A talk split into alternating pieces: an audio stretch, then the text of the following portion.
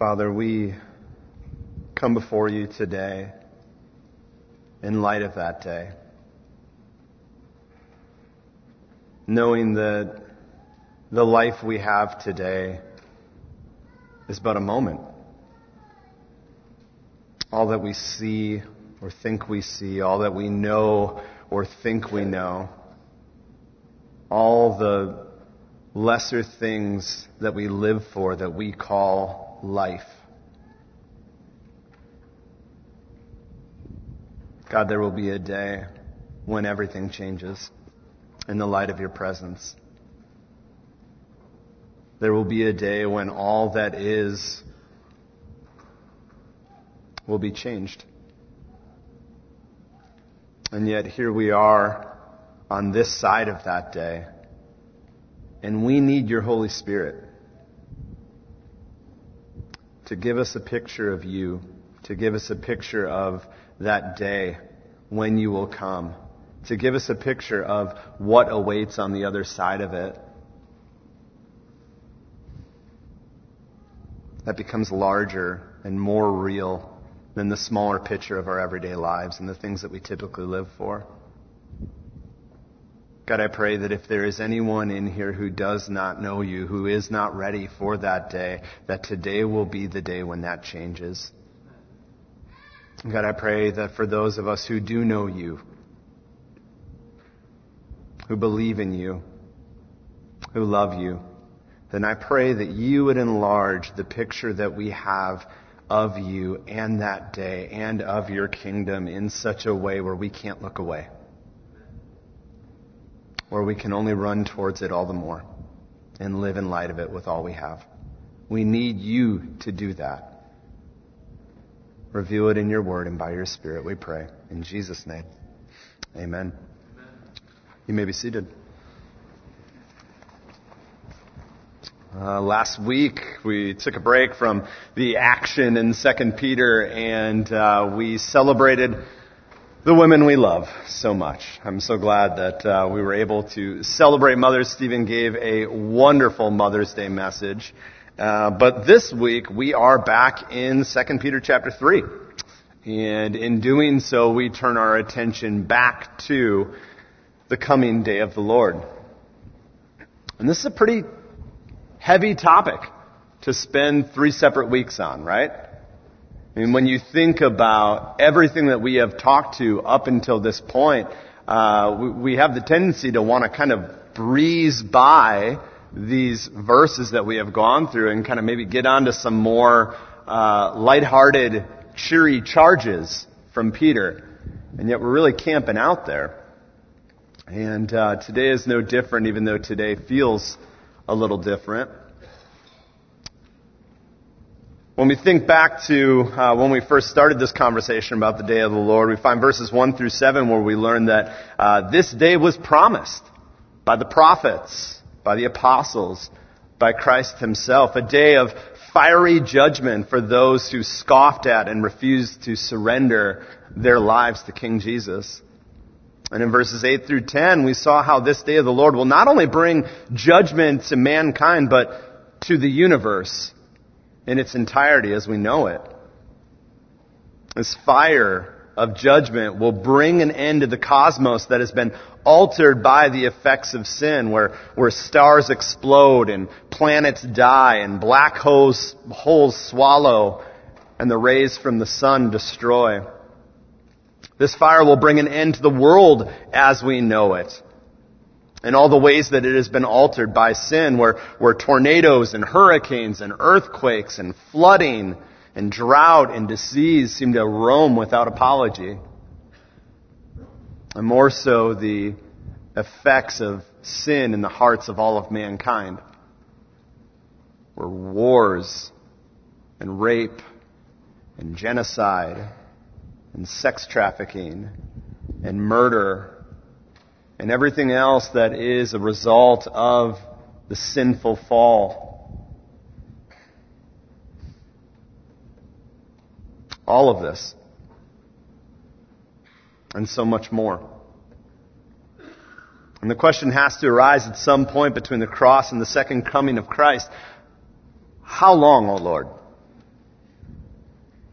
When we take a look at this world, at this universe, at man that seems to be ruled by what feels like a whole lot of chaos. At times it seems absolutely crippling. When we find ourselves in the midst of that devastation, we can't help but wonder, how long, O oh Lord? How long until you come and replace the chaos with your perfect order? How long until you come and put an end to the reign of wickedness and replace it with your righteous rule? How long until you come and turn our mourning into dancing and wipe away our every tear? And to that we don't have an exact answer, do we? We don't. But as Chris showed us two weeks ago in verse 9, God has great purpose in that waiting. Verse 9 of chapter 3 says, The Lord is not slow to fulfill his promise, as some count slowness, but is patient towards you, not wishing that any should perish, but that all should reach repentance. And so while the waiting for what awaits the believer is hard on so many levels. God's loving kindness is revealed through what many count as slowness or indifference because that family member, that friend, that neighbor, that coworker, that teacher, that professor,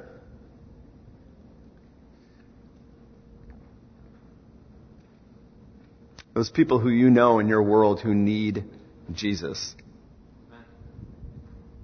If that day comes before their knee bows, if that day comes before they have an opportunity to call Jesus Christ their Lord and Savior, if that day comes, then that day that may be marked by rejoicing and reward for you as the beloved will be a day of fiery judgment and forever damnation for them. And so we wait, but we wait with purpose, don't we? We wait knowing what awaits those who don't come to faith. And so in light of that coming day of the Lord that we have been talking so much about, in light of what awaits, the question becomes, so what? So it's coming. I still have bills to pay. We've got food trucks outside. I've got work on Monday. I got to get the kids ready for graduation. We've got parties to go to. We've got vacation coming up. I'm looking at switching my job. I'm, oh man, I'm so close to retirement. I'm in my golden years. Oh, we've got small kids. I, I just gotta make it through the end of today. I gotta figure out what we got for dinner tonight. So what? So what of this coming day of the Lord? Well, I hope that if you're here today and you know for sure that you don't have a relationship with Jesus Christ, you may know what he did for you by dying on the cross. You may even believe that he was a real person that really existed, but you know that you have never bowed your knee to him. You know that you have never asked him to be the sacrificial payment for your each and every sin. You know that you have never bowed your knee to Him as Lord and said, no, I choose to follow you with my life. If you've never had that moment, then I hope even in the, the short breath of time that we have talked about the coming day of the Lord, that right here, right now, that you will have a moment right where you see, where, right where you sit, where you say, Jesus, I need you. Jesus, I don't know when that day is coming, but I know that you have given me today. And so in light of that day, I choose today to make you my Lord and Savior. It doesn't have to be fancy. It doesn't have to have these and thous, but it does have to be from the heart. And it does have to come from your lips. And the Bible promises that if you confess with your mouth that Jesus is Lord and you believe in your heart that God raised his son from the dead, that you will be saved. And if you have no idea what it looks like to start that conversation with your creator, then the so what for you in light of that day that is to come is to start that conversation with me or with Stephen or with Chris or with Steve Kester or one of our elders or somebody who knows how to introduce you to your Savior. And my hope and my prayer, all of our hope and prayer for anyone who calls Jesus the Lord is that you will do that today. And so before I go any further, I just want to stop I want to be in this moment and I want to pray in light of that day for you. Because if that's what you, where you are, then that's what you need before we go any further. So let's pray. Father, I just pray that if there is anybody here today who does not know you, who may have heard about you, who may even believe uh, some ancillary truths about you, but does not have a relationship with you, Father, I pray right now that through the power of your Holy Spirit that you would convict them of their sin and that you would call them by name into a saving relationship with you. That in the quietness of their own hearts, they would simply call out like the thief on the cross. And just say a simple prayer of, I believe. I need you. I want you. Now and forever. Forgive me of my sin. Cleanse me of it. And be first in my life. Be my Lord. Lord, I pray that you would do a saving work here today. It's in your name we pray. Amen. That's a pretty obvious so what in light of the coming day of the Lord, right? So what? So, so repent! Get your heart right with Jesus. But for the rest of us, we still have to ask that same question, right? Because that day is coming to all of us. That day is coming for all of us. And so we are still left with the so what? So what? So in light of that day that is coming, in light of what we know about that day that is coming, what does it mean for us? And that's exactly the two verses that we, uh, that Steve read for us, and that's exactly what we're going to cover today. We are going to look at our so what in light of the coming day of the Lord. Do we have to do anything? Do we have to really worry about anything? Like, we know about Jesus, we know about grace, isn't it just like glory? Well, that's not really what Scripture reveals to us in its fullness. This day does call us to something. And so let's look together at what this day does call us to. I think there's three things. I'm going to do my best to make them a pretty brief three things. Yes, believe it or not. I can try and make things brief. No promises though. We'll give it a shot. Uh, the first one though that we see is found in verse 11 where we read, Since all these things are thus to be dissolved, what sort of people ought you to be in lives of holiness and godliness? So here Peter is no longer speaking in a general sense of things that will happen to the world, will happen to the scoffer, the false teacher, the unbeliever, the cosmos. No, now he is right back looking into the eyes of the believer and says this. Since all of these things are going to melt away, what type of people ought you to be in regards to holiness, holy conduct, and godliness? Since all these things, what things? Well, everything that we just talked about in the verses, right? In the verses that came before. The heavens, the cosmos, the universe as we know it, the earth and all of its sinful corruption therein, the scoffer, the false teacher, and all who reject Jesus as Lord and refuse to repent. All of this will be dissolved with the fiery wrath of God, just and perfect in his judgment. And because of the fact that all these things are going to be dissolved, how then shall we live? What sort of people ought we to be in regards to holiness and godliness?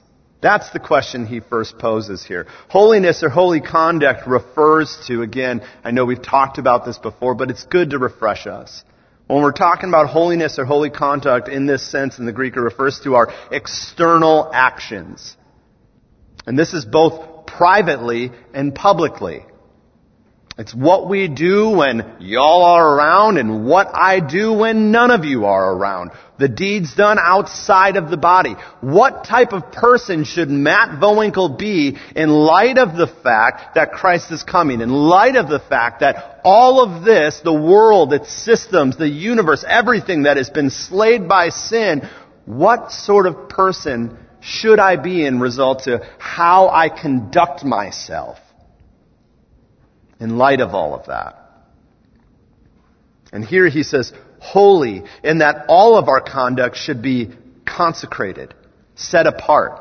This isn't just a general question about, ah, what should we do in light of this? Well, let's go prep. Well, let's go buy a, a really, really, really big bomb shelter because, hey, uh, it sounds like it's going to get real hot in here, right? No, this is in regards to the type of people we are going to be. And so he says, holy conduct, consecrated for God, set apart for Him. In light of that day, who are we going to be today? Godliness, speaking to the inner man. Speaking to not what comes out of us, but what's going on inside of us. In light of that day, what should we be meditating on? What should the meditations of our heart be? What should the focus of our minds be? What should encapsulate our worship, our devotion? The inner things that drive us towards a goal. What is that thing? Who is that one that should drive everything that drives our inner self. Here it's simply defined as godliness. It is God-word, inward living is what he's calling our minds back to in light of the fact that everything that is not of Jesus, in light of the fact that everything that does not represent or reflect our King and His kingdom, in light of the fact that all of that is literally going to melt,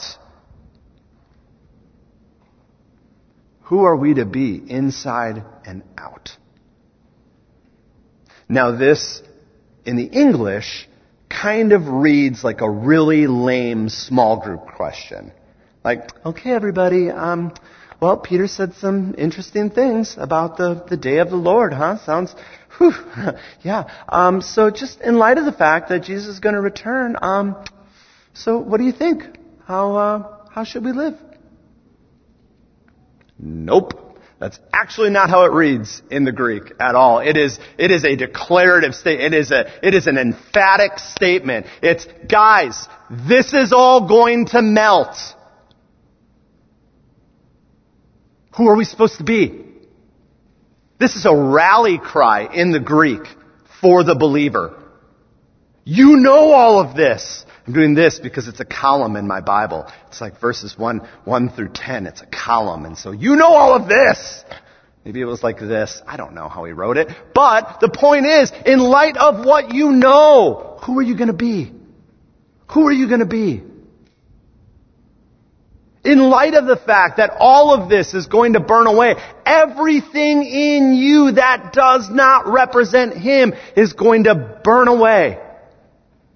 Who are you going to be? Who are you going to be? It's a call for us to get serious about our sanctification. It's a call for us to surrender every single part of us that is steeped in this passing world and to surrender it. To call it out into His marvelous light and say, no, nope, I don't want it anymore. I don't want it anymore. And so, whatever it is today that you are holding on to, in light of that day, what do you need to let go of? What do you need to fight with a new level of ferocity? What do you need to put on the altar and say, Jesus, put this to death in me? What do you need to stop hiding? What do you need to stop creating space for? And protecting with walls and a, a, a, a facade, a fake persona. Because, you know, you can delete your browsing history. It doesn't make you holy. And you can come and worship Jesus on a Sunday, but, but, but serve at the altar of man's opinion of you. Or how people view you on the social medias. Or what people think about you based on how you present yourself. Like, you can go worship on that altar. Heck, you can do it here, right? We do it. We do it when we come on Sunday. Oh, I'm not gonna let you into my mess. I'm just gonna put on a tie. Or flip-flops. And you're gonna see me all put together. Oh yeah, oh, top button button. And here I, oh, hey, any prayer requests? Uh, yeah, just, just pray that I would be more holy than I am. Because I can always grow in that. Yeah? Really? Really? Let's just call it community, shall we? No, we can call it a facade. We can call it fake. Because actually God has put us in each other's lives to hold one another up, to hold one another accountable, to help us take our weak hands that are bent towards sin and turn on the flashlight and shine it into the, sh- nope, over here, brother. Nope, come on, come on. Shadowland. Yeah, let's, let's shine the light on that. Let's just keep that there for a while. Because sin, like mold, likes dark places that are untouched. And we need one another to break into our little island of self and say, no, no, He has something better for you. He has something more for you. You know you want it on your best days and I know on your worst days you don't want it. And so He sent me here to walk with you, to fight with you, to stand with you, to cry with you. And so I think, I believe, based on what scripture says, we need one another in this pursuit of holiness and godliness. And yet if I am way too concerned about what all of you think of me, I'm going to do more image management than I am going to do sin eradication. Right? Because man, I mean, I got Ray Vartanian as a brother-in-law. What's he going to think about me if I'm honest with him about this? Guys, I did this with a porn addiction for years. And there was always a reason. There was always a group of people who were over me that I could not, I, I can't tell my parents. What would, I can't tell my, my, my people at college, like they'll, they'll kick me out of Moody. This is a Bible. I can't tell the elders at the church what, they're not gonna let me work. I can't tell the pastors that I work. I can't tell my girlfriend. I can't tell my wife. I can't. And so what I'm going to do is whatever I need to do to kind of fight sin like this, pew, pew, pew, pew, pew, pew but mask it all so you can't see me, so you can't touch me, so you can't hurt me. Who do I fear in that scenario? Do I fear the one I'm going to stand before and give an account? Or do I fear you? He gave me you to help me fight. Why am I hiding? Why am I hiding?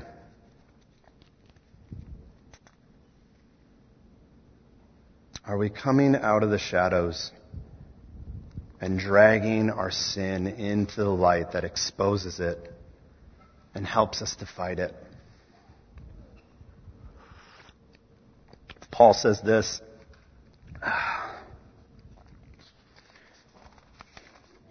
In 2 Corinthians 5 verses 8 through 10 of the coming judgment that we will face. That we will face that who will face?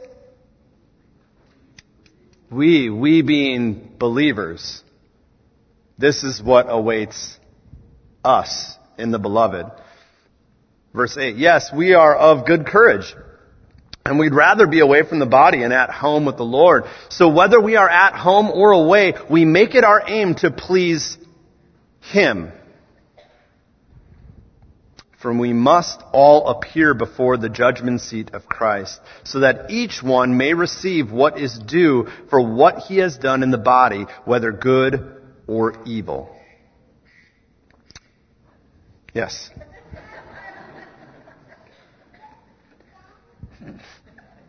And while Paul reveals in 1 Corinthians chapter 3 that this judgment will not determine our eternal destiny, right? We hear that and we're like, oh no, fiery judgment. I'm a horrible person. I'm, I know I believe in Jesus, but I'm also a wretched sinner and so are you saying I'm gonna... We're not talking about that. We understand the fiery judgment that awaits those who have never placed their faith in Christ. That much scripture is clear about. But there is still a fire that we face as believers. Maybe it is not the fire of judgment, but it is the fire of refinement. And Paul makes clear throughout scripture that frankly all of scripture makes clear the fact that this judgment, even though it is not for the purposes of deciding our eternity, should no less be used as a means of motivation for who we are and how we live. And if it's not that for us, then we've watered it down to be something other than what scripture intends it to be for the believer. Paul writes this in 1 Corinthians chapter 3 verse 11, For no one can lay a foundation other than on that which is laid, which is Jesus Christ. Now if anyone builds on the foundation, being Jesus, with gold, silver, precious stones, wood, hay, or straw, each one's works will become manifest. For the day will disclose it. That day being the day of the Lord. Because it will be revealed by what? By fire. And the fire will test what sort of work each one has done. If the work that anyone has built on the foundation survives, he will receive a reward. And if anyone's work is burned up, he will suffer loss, though he himself will be saved, but only as through fire. Now, if you are like the bum of a man that I am, you hear that, and you think something along these twisted lines. Hey, what I just heard you say is that either way, I'm in. And yeah, I might smell a little smoky. Okay. But like, I'm in. And how bad could it be to be in if it's heaven? Like, what are we really worried about here then? You're talking to me about dealing with my sin here. Do you have any idea what my boss would say if he knows what I did? Do you have any idea what my wife would say if she knew what I did? Do you have any idea how quickly I'd be kicked off the elder board, the deacon board, the Awana team, the leadership team, whatever, if they really knew who I was? No, thank you very much, Mr. Preacher Man. I will keep my sin in my back pocket, nice and hidden. I'll deal with it with the pew pew, and I'll deal with whatever that is come that day. Because I know a little word that you're not talking much about. And that word is grace. Oh, grace, right? Because let's face it, facing you guys is terrifying. Because you're horrible. And you don't give a lot of grace. You know how to spell it. You can turn to it in your Bible and show me that you should have it, but you don't give enough of it. But He gives never ending grace. And so even though scripture seems to point to a reality that this should impact my morality, the way I live, how I live, you know what? I think I know better based on a theological technicality. Yes. I would rather hide today in light of that day, knowing that when I get to that day, it's going to be a lot better than anything I could face here. What was that in 3 Corinthians? Is there another Peter I don't know about?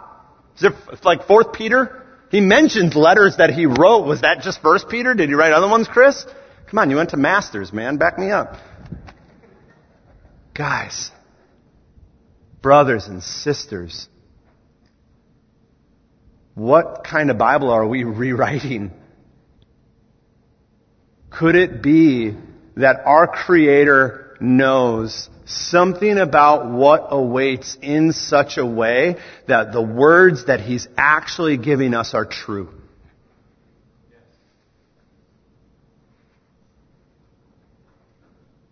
Could it be that he wasn't just fooling when he, he pulled Mary Magdalene up out of the, out of the dirt and said, go and sin no more? He have said, hey, go, sin some more?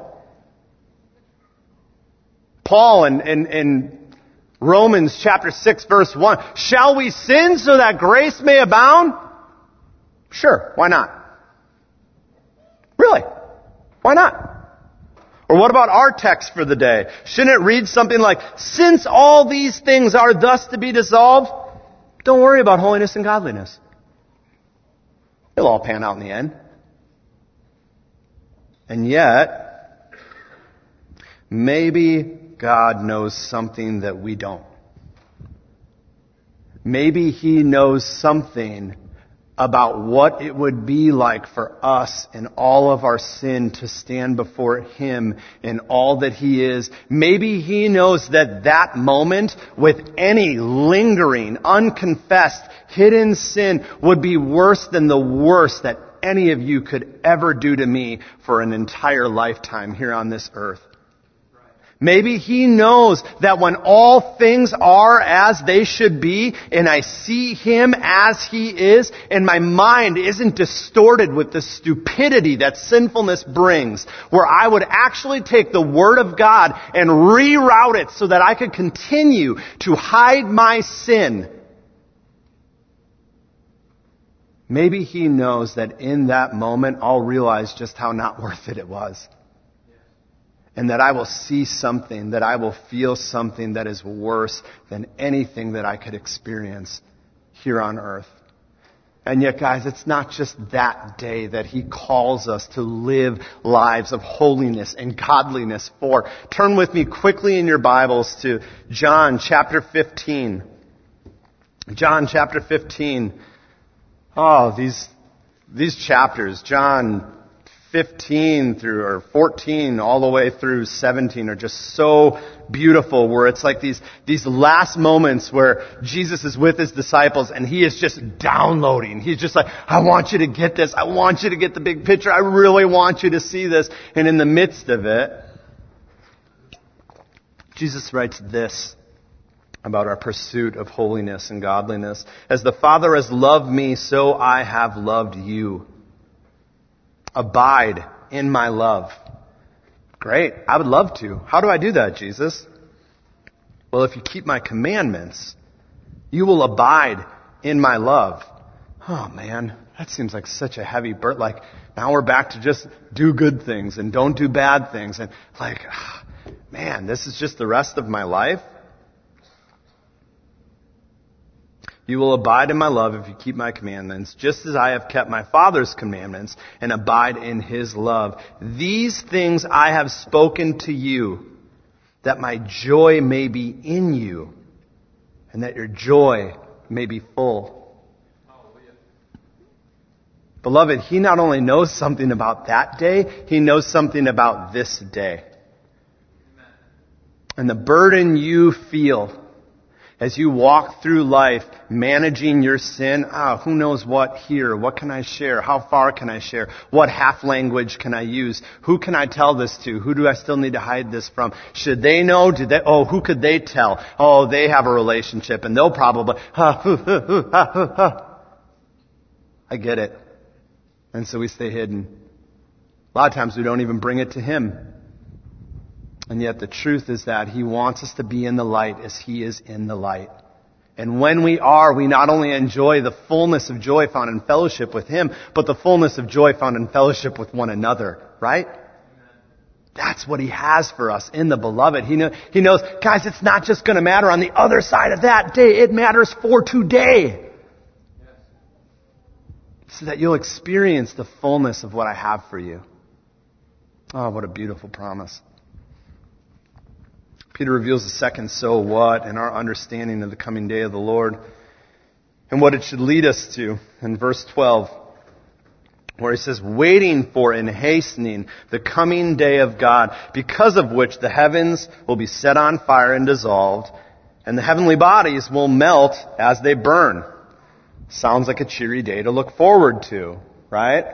Sounds so interesting for him to call us to, to, to wait for this, to, to hasten it, to speed it along, right? Waiting for is this uh, idea in the Greek of, of looking for something with great anticipation. And it's not just like, when is this going to happen? It's like, oh man, here we go. Sunday brunch, taco trucks. I can't wait. Like, mm, all that out, right? It is this, it's the, it's, guys, it's waiting for vacation. How many of you guys got something that you're doing this summer that you're looking forward to? How many of you already started counting down the days? My, my kids, they know that at the end of July we're going to Hilton Head. We made the mistake of letting them know. And so now I get Judah every day waking up and saying, Dad, how many days? How many hours is it to Hilton Head? How many, how many, uh, how, how many weeks? How many months? How many, are we using a lunar calendar? Are we using a, like, Dad, break it down for me in minutes, right? There is this anticipation of, oh man, I know beaches and ice cream and we're gonna go out and we're gonna stay up late and we're gonna watch movies and we're gonna be in a pool and it's gonna be awesome. Except for the 12 hour car ride. But, they are waiting for, right? They are greatly anticipating this thing that their hearts are longing for. That's the word for waiting. Is that convicting to anybody when I say that? It's convicting to me. When I consider how often I think about this coming day, and even how I feel, like what my knee jerk is when I think of that day. Like great anticipation? More like deep reservation. More like, oh, wow, that's gonna get weird. Right? I mean, how many of us, right? We're going through Revelation as a church, and how many of you are like, ah, maybe I'll check out White River for a year and a half. Like, that could get weird. See you there. I gotta preach it. No. No. Like, we, we do. We come up on the day of the Lord and, and we, and we get this, this response that is not to be our response. We avoid the prophetic literature in the Old Testament. We avoid the book of Revelation because we just don't really know what to do with it and we don't want to think about it and, oh, what do I, waiting for with great anticipation. And not only that, but hastening. It means to, to spur it along. Like to do whatever we can to make it come to pass. Theological rabbit trail. Some people look at this verse and they say, hmm, it can't mean that. Because God is sovereign. He knows the day. He's got it picked out. And so, as far as our ability to urge it along, as far as our ability to hasten it, there's really nothing that we can do there. And so these words are just like saying like, like, you really, really, really are waiting for this with great expectation.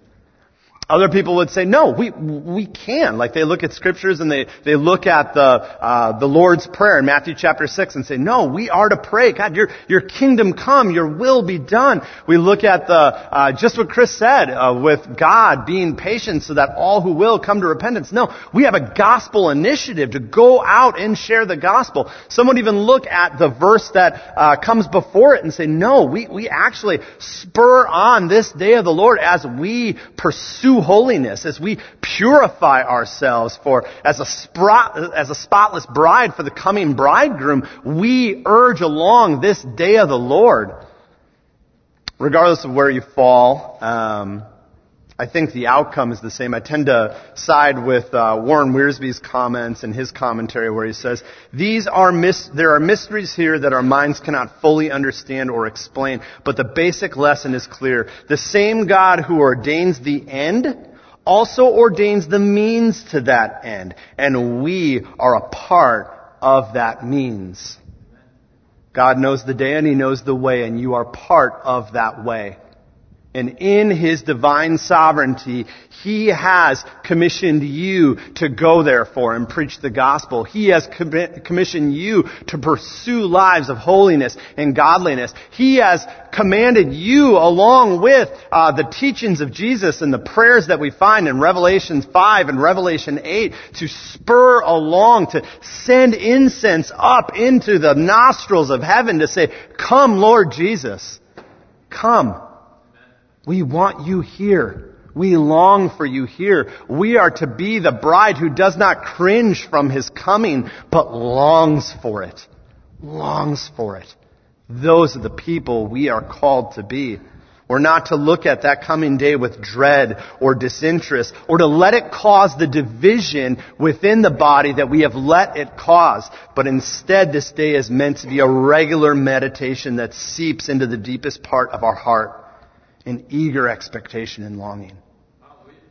It's meant to be a regular motivation that urges us to continually run towards that day with greater and greater readiness. That's the heart posture we are called to have. That like the parable of the ten virgins found in Matthew 25, that we would be one of the ones with trimmed wicks and lamps full of oil, ready and waiting for our bridegroom to come and lead us into the feast that awaits. That is what scripture calls us to. Is that where your heart is this morning? Is that where your heart has been as we've looked at the coming day of the Lord? Eager, waiting, ready, wanting to do everything that you can do to bring it to pass and be a part of God's sovereign plan from the beginning of time. Is that where your heart is? Or is it somewhere else? Knowing what we know about that day should incite eager longing for it to come to pass. Not for the devastation that it will bring, but for the promise that comes with it. Look at verse 13. But according to his promise, we are waiting for a new heavens and a new earth in which righteousness dwells. Here we see that knowing what awaits this world should intensify our focus on the promise of what comes next. A new heavens and a new earth, a place where righteousness dwells because our King is there and his ways are perfectly righteous. In your notes that you'll see um, in the number of application questions that are there for you. Um, you'll see passages like Revelation 21 and two passages in Isaiah, and there are so many more. Uh, those those were some of the more lengthier snippets about the coming kingdom, and and I wanted them there. I, again, if you're like the schlub of a man that I am, who sits in these sermons like you do week after week, I will find any excuse to excuse laziness. I will find any excuse to excuse my actual engagement in the things that bring about lasting change in my life because that's just the schlub of a man that I am. And so I wanted to open up these texts and read through them in their entirety with you. I wanted to open up Revelation chapter 21. I wanted to open up Isaiah and read through these together. But what I didn't want to do is for those of you who are like me to read it here quickly and in the time that we have that isn't much time, uh, just say, oh, well, I did that. We did that together. I read that. And it either wowed me in the moment, didn't do anything for me, or I lost track halfway through because I was already thinking about what I wanted bunch of lunch or whatever it's called. The, the, what's the taco truck? What, or what's the chomps? Yeah, I was thinking about what I wanted. Chomps. I don't want to do that. This is going to be a week where one of the main applications for us as a church so that we become the people and the corporate bride that we are called to be, one of the applications is going to be to apply this. To make this an actual meditation throughout your week.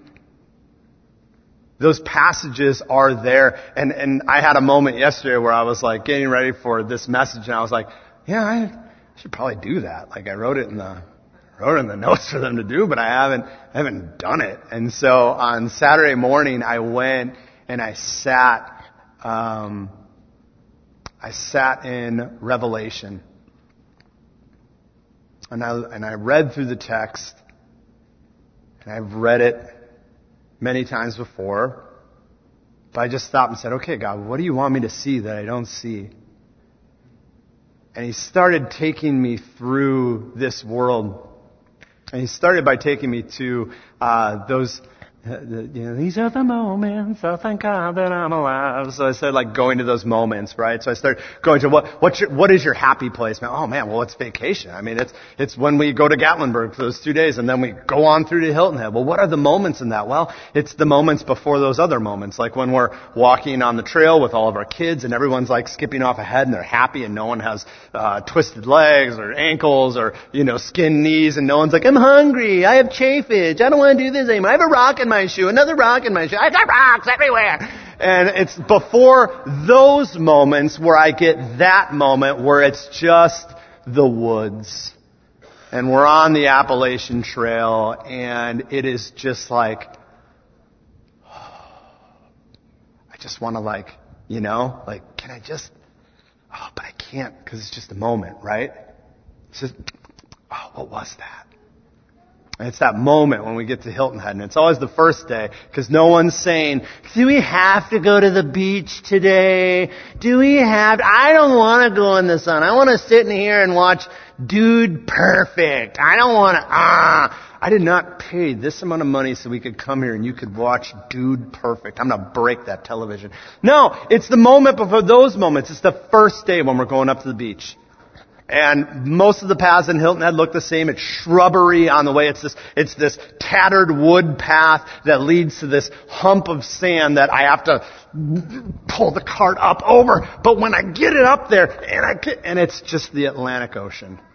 And sometimes there's dolphins, and sometimes there's birds, and sometimes there's, there's, I mean, it's different every time, right? That's the beauty of the beach. It's different every time and my kids are so happy to be there. And my wife is past the place where she's like this was not worth the drive. She's like this was so worth the drive. Honey you did so good. And it's just like ha. And then it's gone right? And then it's gone right because He's put eternity in our hearts and He's put these moments in our hearts where relationships for a moment seem perfect, where life for a moment seems perfect, where everything just seems as it should be, but nothing actually is. And what He does in that moment is saying, I've called you into that forever with me. I'm coming down to you to make my dwelling place with you. And I am going to make everything new so that everything that you taste here becomes reality there. Everything that you wish that you can hug here becomes me there. I have something for you that is so much better than the best you can find here and it's forever.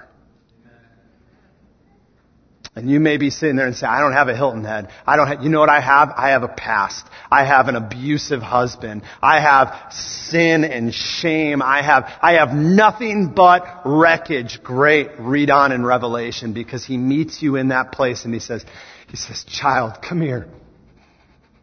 Let me wipe away those tears out of your eyes forever. Oh, you feel like a failure?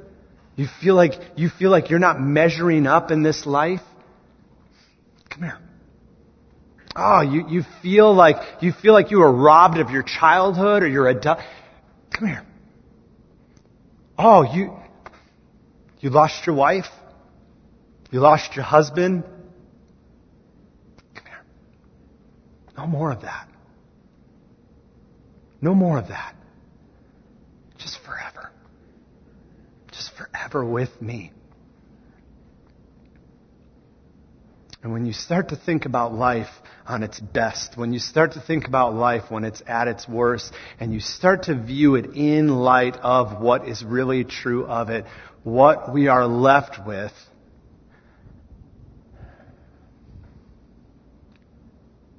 is the only thing we could possibly be left with.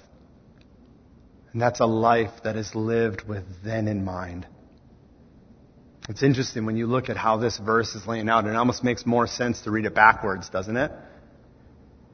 Because it's in light of the promise that awaits. This promise that we should be jacked for, that we should be running after, that we should be looking at the best that this life has to offer and saying, Oh, Jesus, come because I know it's only better. And the worst that this life has to offer saying, Thank you, Jesus, come. I know you're going to make this better.